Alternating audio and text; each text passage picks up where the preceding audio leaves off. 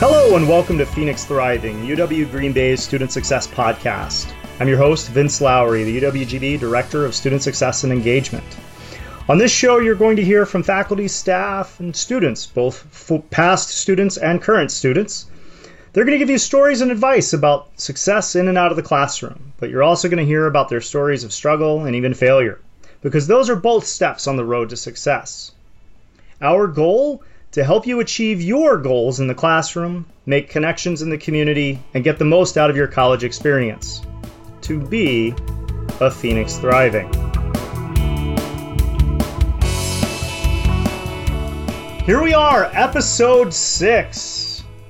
And this episode sees uh, alumni and former staff member Diana Delbecchi join us in the studio to talk about her UWGB journey, how it prepared her for a much longer journey that took her across the Atlantic Ocean to do humanitarian work at a refugee camp in Greece and then back again to Green Bay, where she continues to do amazing work in the community. Welcome, Diana. How are you doing today? I'm doing well, Vince. Thanks for having me on. I'm sixth podcast on the sixth week of quarantine. I feel special. Oh, I you know I'm trying not to count. Doing my Ooh. best. You know, it's just one day after the other. I think it's Friday. It could be Tuesday. yeah. Um, so, uh, so thanks for being on the show. We're just gonna we're just gonna dive right in. Pull up a chair and and tell the Phoenix Thriving listeners a little bit about yourself. Sure.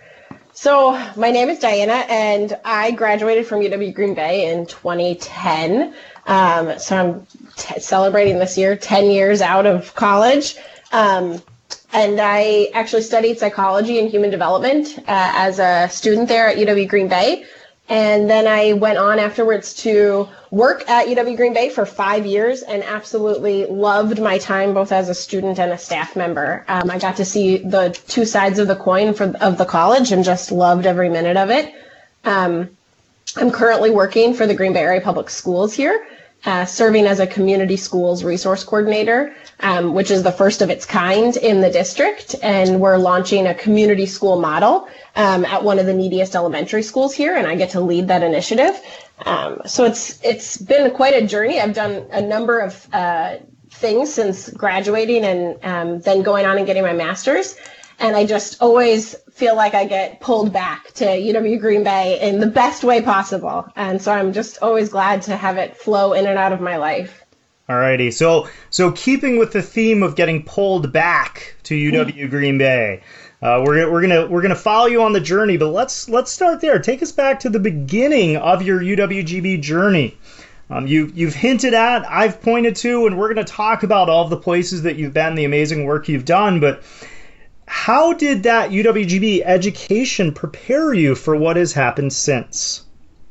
Yeah, I mean, it was foundational, really. I think that um, the dedicated staff that GB has, the professors and staff members, and the relationships that I built there prepared me um, to keep going forward in my own learning and my own education. And um, they're the reason why I keep coming back to Green Bay and, and working with staff members and uh, partnering on initiatives in the community uh, because we've maintained good relationships. So that's that's been huge in my life, and they're they're now my friends, professors that have turned into friends over the years that I can turn to and um, and rely on uh, during during tough times and good times in my life. Um, but Green Bay, I mean, as a place that is a small enough college and yet large enough for for those of us that need it to be it it really provides you a sense of home. And i felt that when i was at uw green bay. I felt cared for in a way that um, i didn't feel at a college i had went to. I had actually transferred into uw green bay. Um, i started my journey there in 2006 and then i transferred out um, and then i ended up coming back. So the the pulling back to green bay is a is a theme in my life and I came back for that reason that I, I felt very disconnected at the college I transferred to. It was a large urban um, college in downtown Toronto. And I didn't feel like anybody knew who I was or cared about me. And the moment I stepped back on UW Green Bay's campus, I was recognized by staff members in the student services office, and I hadn't been there for a year, and it just it really uh, solidified for me that this was the right place that I needed to be.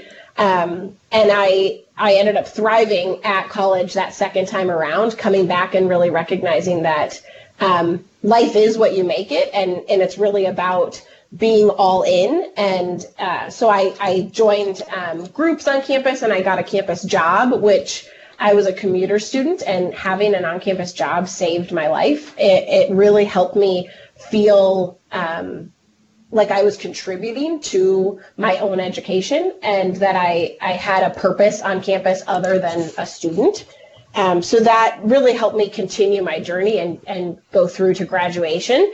Uh, and then just the relationships that I made with the professors on campus and the ability to do partnerships with internships or independent studies and those opportunities that at the time I didn't realize um, were so unique. But as I've gotten older and worked at um, other colleges or, or, you know continued my journey and, and met other people, it's it's a unique thing to be able to design your own independent course um, and take on internships that are new and have faculty members want to partner with you on those. And that's just not something that every college offers. So it's as I've gotten older, I've gained some more uh, perspective and and gratitude for those that went out on a limb for me while I was in school to help me get the unique experience I wanted out of my college education.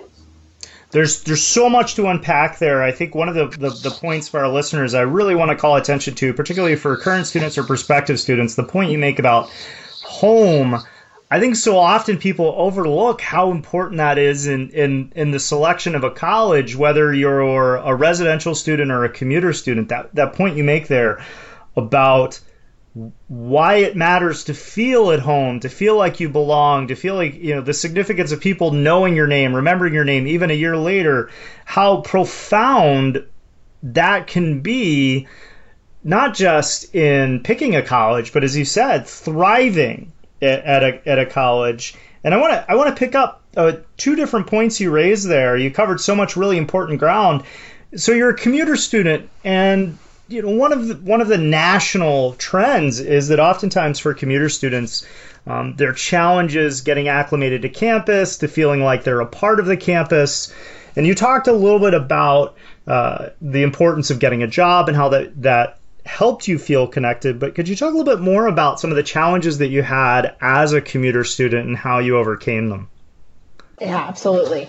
I think a, a huge struggle I had at the beginning was really making friends um, we all have that kind of quintessential quintessential idea of what college will look like, and um, it didn't feel that way for me for the first few years because of the fact that I was a commuter and I was um, living with my grandparents at the time because they lived close to the college, and so I kind of was had had a foot in in two worlds, and I didn't I didn't feel like I made friends because I wasn't actually living and existing among the college students in the same way. Um, but after I got a job, not only was that providing me a sense of place and purpose, it also allowed me an, an opportunity to make friends with uh, individuals that were not studying my same major and were not in classes with me in a way that I wouldn't have had those opportunities had I not stayed on campus for something other than studying.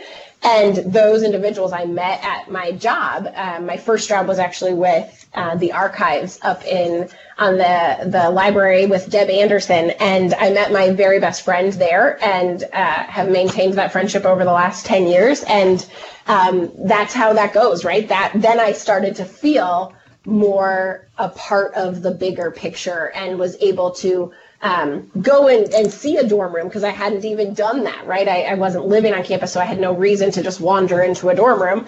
Um, but it, it allowed me to break through the the real struggle I had my first few years really of of not really making strong friendships. I had, you know, friends you talked to when you sat next to them in class or you needed notes, but I didn't really feel like I had that same opportunity and and getting a job on campus opened those doors for me and uh, it gave me the lifelong friends I have and it also opened the opportunities that I had later on to continue working full time on campus. Yeah, the the thing I'm hearing there, you know, when I when I came to UWGB in 2009 and I'm and I'm I'm betting you heard the same recruiting message you know, GB pitched the three T's toilets, trees, and tunnels. But I really think hearing you describe your UWGB journey, it really should have been the three P's purpose, passion, and place. Absolutely. And those are such important words um, that that we often lose lose sight of in an education that is becoming increasingly vocational. And even if you're you're engaged in a vocational pursuit, those things can still be there. And it's great to hear that that you found those. And and I'm interested to hear you maybe talk uh, for a couple of minutes about those internship opportunities, those research opportunities that you had. Uh, I'm assuming within the psychology uh, program, the ways in which those opportunities, what what we describe in the biz as high impact practices, high impact experiences, how how they set you up for life after UWGB. Oh yeah, they they are the reason I feel like I've, I've taken the jobs I have ever since college. So my first internship was with Future Phoenix, um, and that in that role uh, as the psychology intern, I got to tutor and mentor students at a high school level. And that could have been right the end of that experience. Um, but I was very blessed to have Stephanie Cataldo Pabik at the time was the assistant director of the program, and she was my internship supervisor.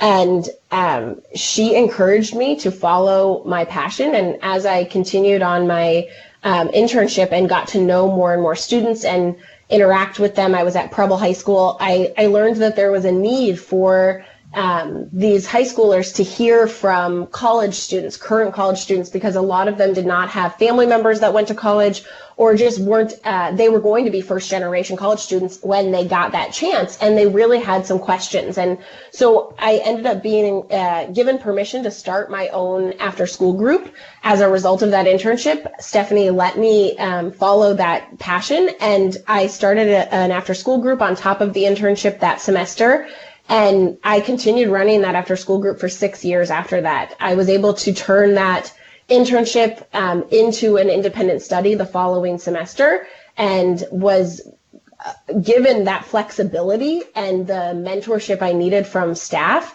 to really shape that program and, and have it fit a need that both the Green Bay schools needed and that the students needed provided by the university in partnership with Future Phoenix. And it was a remarkable experience and, and to really be, have that ownership and create something on like of my own doing and feel that support from those that were um, overseeing me has, has shaped a path in my life. I that was kind of the the spark for me and I grew very interested in helping to match needs and build bridges um, and create um, systems that will support those that can be long standing. So we were able to, through the flight program with Future Phoenix, provide additional internship opportunities for other Green Bay students. As I grew older and grew in my role as the student employment and scholarships coordinator at the college, I then got the chance to oversee other psychology students running the, the program I had created. Um, and that just was a humbling experience. Um, and going forward with with all the jobs I've had, I've I've taken only one position of my you know post college life that was a structured position. All my other positions have been brand new, and I've been the first to fill their shoes. So I've always had this unique trend in my life of kind of creating stuff out of thin air. Um, which I really look back on that that internship I had and the the faith that these uh, mentors put in me to do that work. I don't think if it, my life would look the same if I hadn't had those people at that time believing in me and saying, "Yeah, you can do this. You can go for it. We're here to catch you. Like we'll support you. You if you're willing to do the work, we're willing to to support you in it."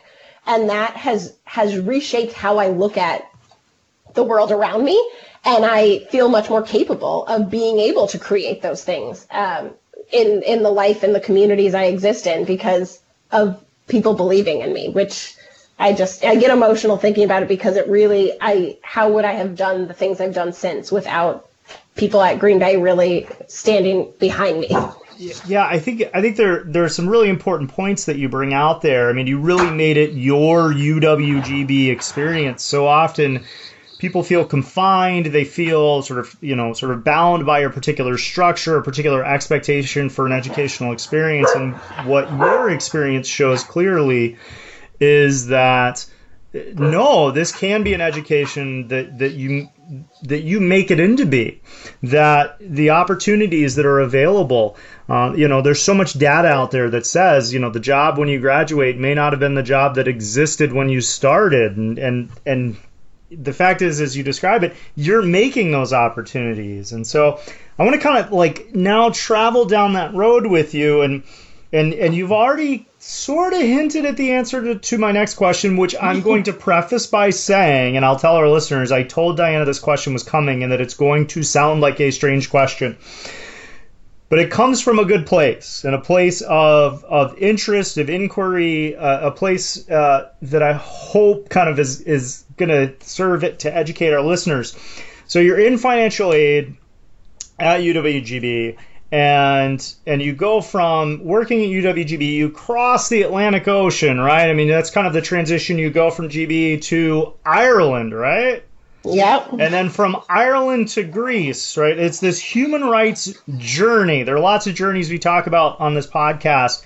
Yours is another unique journey, one that, that literally spans an ocean uh, and a sea, um, or two seas. Uh, why human rights? Why this journey? This this uh, this um, embarkation across the Atlantic, work in refugee camps. What what took you on that path? Yeah, it it really all started with the work I did with Future Phoenix and uh, being exposed to students in our community in Green Bay that um, hadn't had the same opportunities that I had. And uh, through my work with the Future Phoenix program, I was exposed to a lot of really um, dedicated students that happened to be undocumented and were were then unable to reach their dreams of higher education. And because I was in financial aid, I had the unique perspective of really um, seeing how the cost breaks down and how um, affordable it can be to go to school if you have um, the eligibility for federal financial aid. Um, and then just how out of reach it is if you aren't able to get that support. And um, for the students I encountered while I was working in financial aid um, and in the schools, it broke my heart to know that these students that had um, had been working all their life to go on and study um, whatever their heart desired weren't going to be able to follow that same path that they had hoped they would. And so it really it led me to wanting to learn more about the the human rights um, framework and understanding why why do we uh, assign certain rights you know to to certain people and and based on citizenship? And um, what is citizenship? I had all sorts of questions. I had no clue. And i i chose to go study abroad um, in hopes of um, really justifying quitting my job because i loved my job. I loved working at gb and i knew i couldn't do a master's program uh, without uh, I didn't want to split my time in that way. I wanted to really fully dedicate myself. So I moved abroad to Ireland and studied human rights there. And um, it was through my dissertation and really studying um, rights of undocumented, like human rights to education overall, and really looking at undocumented and stateless persons across the world and their right to an education um, that I really became passionate about just the right to um, have a quality education regardless of, of status. And that led me during my time in my master's program um, was was when 2015 um, happened and the Syrian crisis really grew um, worse and worse, and we were seeing um, refugees come across the Aegean Sea and landing on the shores of Lesbos and and the different islands in, in Greece, and that was all over the news in Europe, of course. And I just felt compelled to try to make a difference where I could.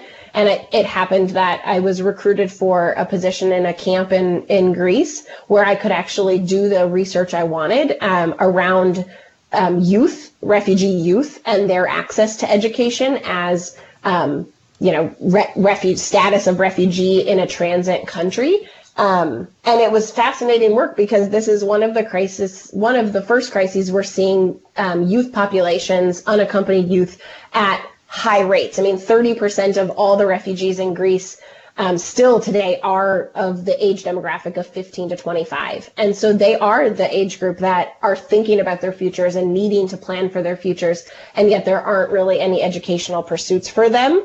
Um, and so I was hired on to really study that and see what pathways were available for these refugee students of student age to continue studying without the infrastructure of a formal uh, university setting.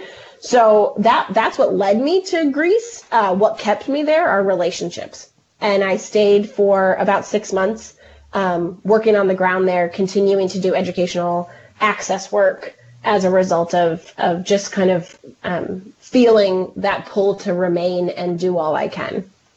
Yeah, and, I, and I've heard Diana talk about this work. She's talked to, to various groups on campus, visited my class once. I mean, it's really an amazing story to tell and to hear what people went through, how you contributed to to their efforts. Um, as, as, you note there, and I'm, I'm curious. I mean, we could record an entire episode just about those experiences and and and how um, how you navigated that world, how it changed you. But it, but I'm I wonder if you could talk a little bit about what you learned from that work about yourself, about others, and, and in particular, uh, something I've been thinking about late, lately is is the ability to, of an individual to affect change in the world. What did that experience show you? Yeah, there's a lot it showed me. You're very right. I, I'm guilty of I could talk about it forever. Um, I think as I especially look back I'm I'm having in a way a lot of similar feelings these days with the current um, stay-at-home orders and the the feeling of, of a crisis moment um, that I did when I was on the ground, actually in that kind of crisis situation. Um, and what I am seeing now and what I, I felt and saw then is just how how genuinely good people are um, and how we can make a, a big difference in the world. It, it's a matter of um, really doing something, right? And being out there and, and putting, just being available. I, I think that that's the biggest thing I learned is just simply being present and um, we all have some of our, our own ideas of like what is produ- productivity, right? Like how productive can we be? Especially during these times, we think, oh my gosh, we have all this time, we can be so productive. And um, when I was in Greece and really um, spending time with people, I was able to recognize that I could do so much, right? I could I could deliver X amount of food bags to all the ISO boxes in a day and check that box when I got back to my accommodations at night. Um, but what was actually more valuable was sitting with people and and giving space to have a relationship and hear their stories and give people a chance to grieve or to share or to um, you know f- feel feel valued and seen and i think that that is what's so interesting about crisis situations of we we know we can rush and and be superhuman and do all the things that need to get done. Um, but I would encourage people not to lose sight of the human factor to this. That there is a real pull to still recognize the humanity in all of us and honor that. And that was a huge lesson I learned being on the ground because I came there very naive and very like, let's just do the work. Let's put the blinders on and like, we'll serve as many people as we can and we'll distribute as many things as we can. And um, and the longer I was there, the more I was like, none of that matters. Like, we are we are all experiencing the most new thing we can, and this is new for all of us. So no one's an expert here, and we need to be humble and um, we need to just be in relation with one another. And so I think, I mean, even right now, that's what I have to keep reminding myself of that it's so important to value the relationships in our lives now more than ever because we can get blinders in crisis modes um, and feel like we need to just do, do, do um, and that that's not going to be what anyone remembers, right? Like when I look back at the time I spent in the camps and the people I still have a relationship with, we don't talk about any of that. We talk about that time we shared an iftar evening meal and, you know, just had time with one another. So yeah, I think you know if I if I try to piece together all the different elements of your story, that that idea of home, that idea of place, even for a, a, a people without a home, a people without a state, uh, to have that created in in the most the most dire of circumstances, the most unimaginable of circumstances, and and and as you point out, I think the interesting parallel though there with the the, the pandemic in the sense that you know we're all being told to stay safer at home, and yet being at home, confining ourselves um, if we're able to, or even for those people who don't have a home in which to confine themselves, or maybe don't have a safe home, that that concept of home is is relative and it's ever changing and it is dependent. I think the point you make there is so important, in no matter the context we're talking about. Home is a concept that begins with those relationships. Yeah, absolutely. Well stated. I, I'm going to steal that. yeah. Go right ahead. Go right ahead. Uh, so, so you, you come you come back. You're you're in a couple of different roles in the area. You get involved in area schools. Now that role has been formalized. You mentioned the community school uh, program being launched. I, I'm interested to hear what has the experience been like for you to to be a part of the lives of of young people in the Green Bay community who have been on on journeys that you've seen at different points in the in the process. It's it's been really rewarding. So I when I returned back to Green Bay after spending some time in Greece, I was really lost and felt um, really guilty for you know needing to to come home in a way um, here and I got involved then with resettled refugees in the area, and um, it's been really rewarding to do the work on this side of of the journey, and and hope and pray that those that I worked with in the camps on um, that tra- that uh, transient trajectory of their journey that they're receiving the same kind of supports that I'm providing here in the countries they landed in. So the friends of mine that are in Greece or in Germany, sorry, or Sweden, and you know that they're that they're experiencing the same kind of uh, welcome that I hope that to provide here for the families I work with, and um, that's just been the most rewarding part is to be able to work with teenagers that are resettled refugees um, in my own community and hear their journey, but also just talk about their futures and what they want out of out of their new life here, and how can we as um, as fellow community members and neighbors help build those bridges together and really welcome them into their their new community and help them feel at home, right? So it's it's been the best work I could have ever imagined. I I got to start a small youth group that has just turned into I don't know, the best thing that could have been, right? We we started just meeting regularly like I did with my old group at Preble and it was just a group of young um, Somali refugees and and that has turned into a a published book um, of their stories that we have been able to speak to community members about and really help the students themselves see um, see themselves as active citizens in their own community, which has been um, just a, a hope and dream of my own. Um, so I just love that I got to kind of come full circle where I helped the, the students, the teenagers in the Ritsona camp, and now I've been able to kind of full circle help the teenagers here on the other end. Yeah, and I, I think what's great about the, the work that, that you just described is that it didn't start as something. I think so often people feel pressure to have an idea or an initiative fully formed. And you, have talked both about your work more recently, but also uh, when you were part of the Future Phoenix program. That work didn't need to start as something that was fully thought through, fully developed with funding or with a clear structure. It just was born out of relationships that you developed and a recognition of the need, and then people rallied around those two things. Yeah, absolutely. And that, I mean, I feel like that's the best possible scenario for me.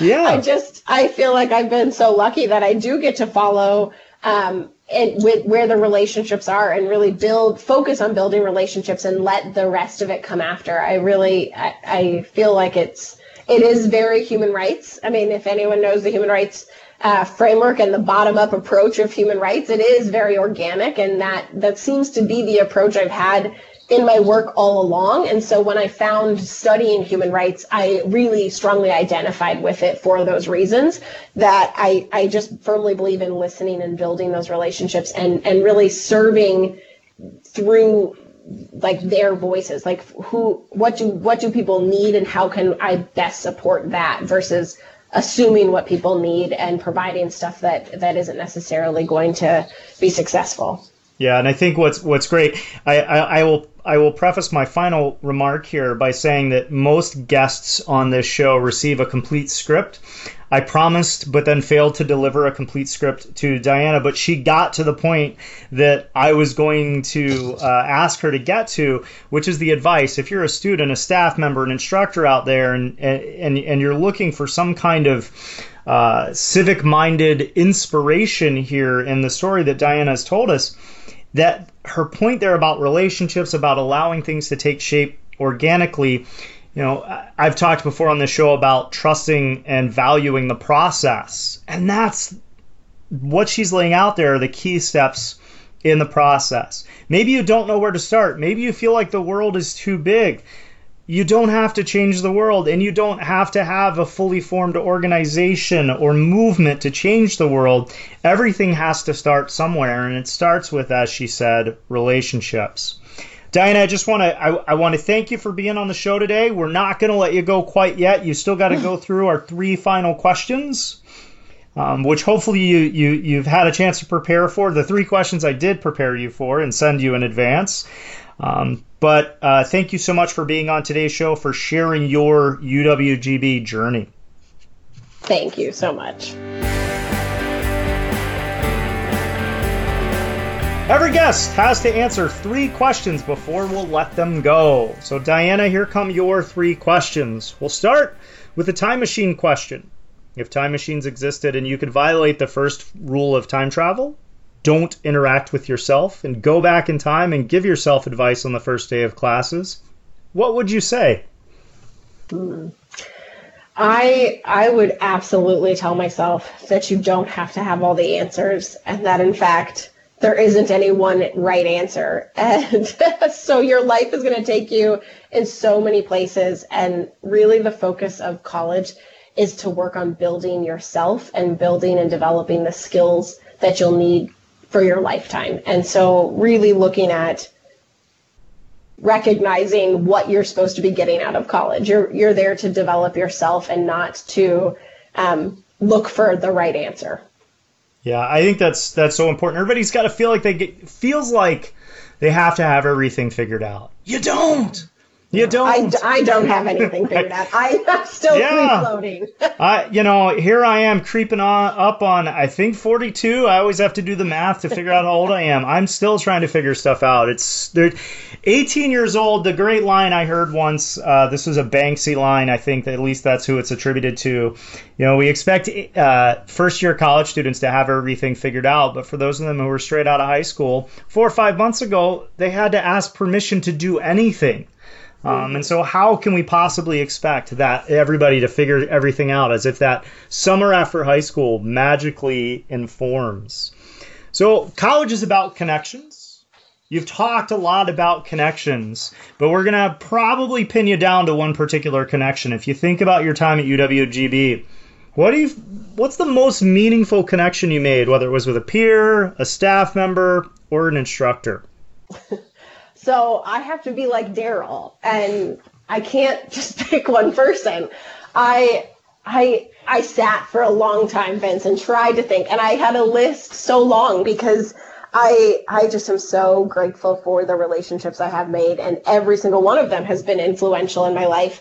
And so I'm copping out and telling you instead, it's it's UWGB as a whole. It is the uniqueness that UW Green Bay is and the people, all, every single one of them that, that literally make up who, who the college is and, and what it stands for that has fostered such a strong work ethic in me and an internal motivation to go further and be better and be passionate and keep learning. And I mean, every single person that at UW Green Bay has has helped foster that in me with their own drive to to do better and to keep learning and to be innovative and to I mean it's remarkable but as I have grown older and gone to other universities and worked with other universities I keep going back like oh my gosh we are the coolest college. We have the best people working at UW Green Bay um, and so I just I, I can't name. I mean, I could name everybody is the problem because well, that, every that, single person is that's the best. okay. Well, we're, we're gonna we're gonna let that we'll let that answer uh, work. So,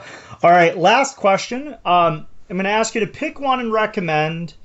We're now really deep into this quarantine. People are trying to find escapes. Uh, something to listen to, something to read, something to watch, or something to do. What's your advice to the listeners?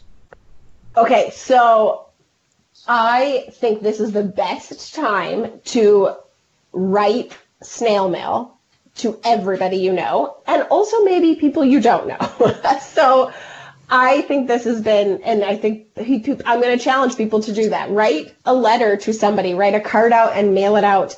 Um, it's so rewarding to get mail in this time and to send mail. And I've had a lot of fun mailing things to friends of mine or some of the students at the elementary school. I've been mailing them stuff or my nieces and I just I get a lot of joy in that and it it helps keep me connected in a way that is um, less virtual, right? Uh, and I just feel better when I do that and and that's the same advice that the United States Postal Service is giving. I just saw this See? last night. They were they were tweeting out. Although I think they need to provide a tutorial on how to actually mail something because uh, a lot of people aren't accustomed to it and they, they forget where the stamp goes. How do I address an envelope? Uh, so we, we, we need a refresher, right? We need to turn back the clock. So uh, before I let you go, I want to give you an opportunity to plug the book project that you referenced earlier. Um, you and uh, the authors were featured at the Titletown Book Festival uh, last spring. If you could just take a moment, just let everybody know the title of the book and where they can pick up a copy. Absolutely, I would love. The book was authored by 12 young women uh, between the ages of 15 and 22. They were all uh, living in, in Green Bay at the time, and they have um, written and published a book called The First Winter and you can find it online and order a copy that I will happily mail out to you with some snail mail um, at United Resisters. It's R E S I S T E R S dot com. And you can just go on there and you can PayPal and we will get you a copy of the book. It's a short stories um, and poems that just tell the narrative of, of a refugee story and um, resettling here in, in Green Bay, Wisconsin. So it's a really beautiful tale authored by these 12 inspiring young women, and five of them go to uh, UW Green Bay now. So we're super proud. Yes, and three of them were my students. Um, and uh, just this last year, uh, a year ago, um, and I had the uh, good fortune to be able to attend the event at uh, the Titletown Book Festival. Do yourselves uh, a service, do this group a service, and listeners go out and buy this book. It's such an important story, a series of stories to hear and to learn and to understand. Thank you so much, Diana. I really appreciate the time you've given us today. Thanks, Vince. Thanks for wanting me on the show. Absolutely, absolutely. Thank you.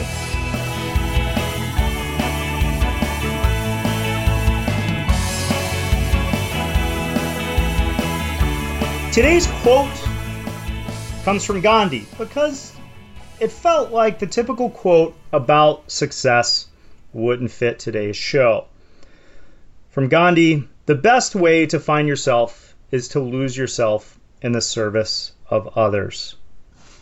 I sometimes worry that we're being pulled into individual individualistic habits and lifestyles, something even more uh, significantly impacted um, by our current uh, physical distancing that we're forgetting we're parts of communities, not one community, but multiple communities.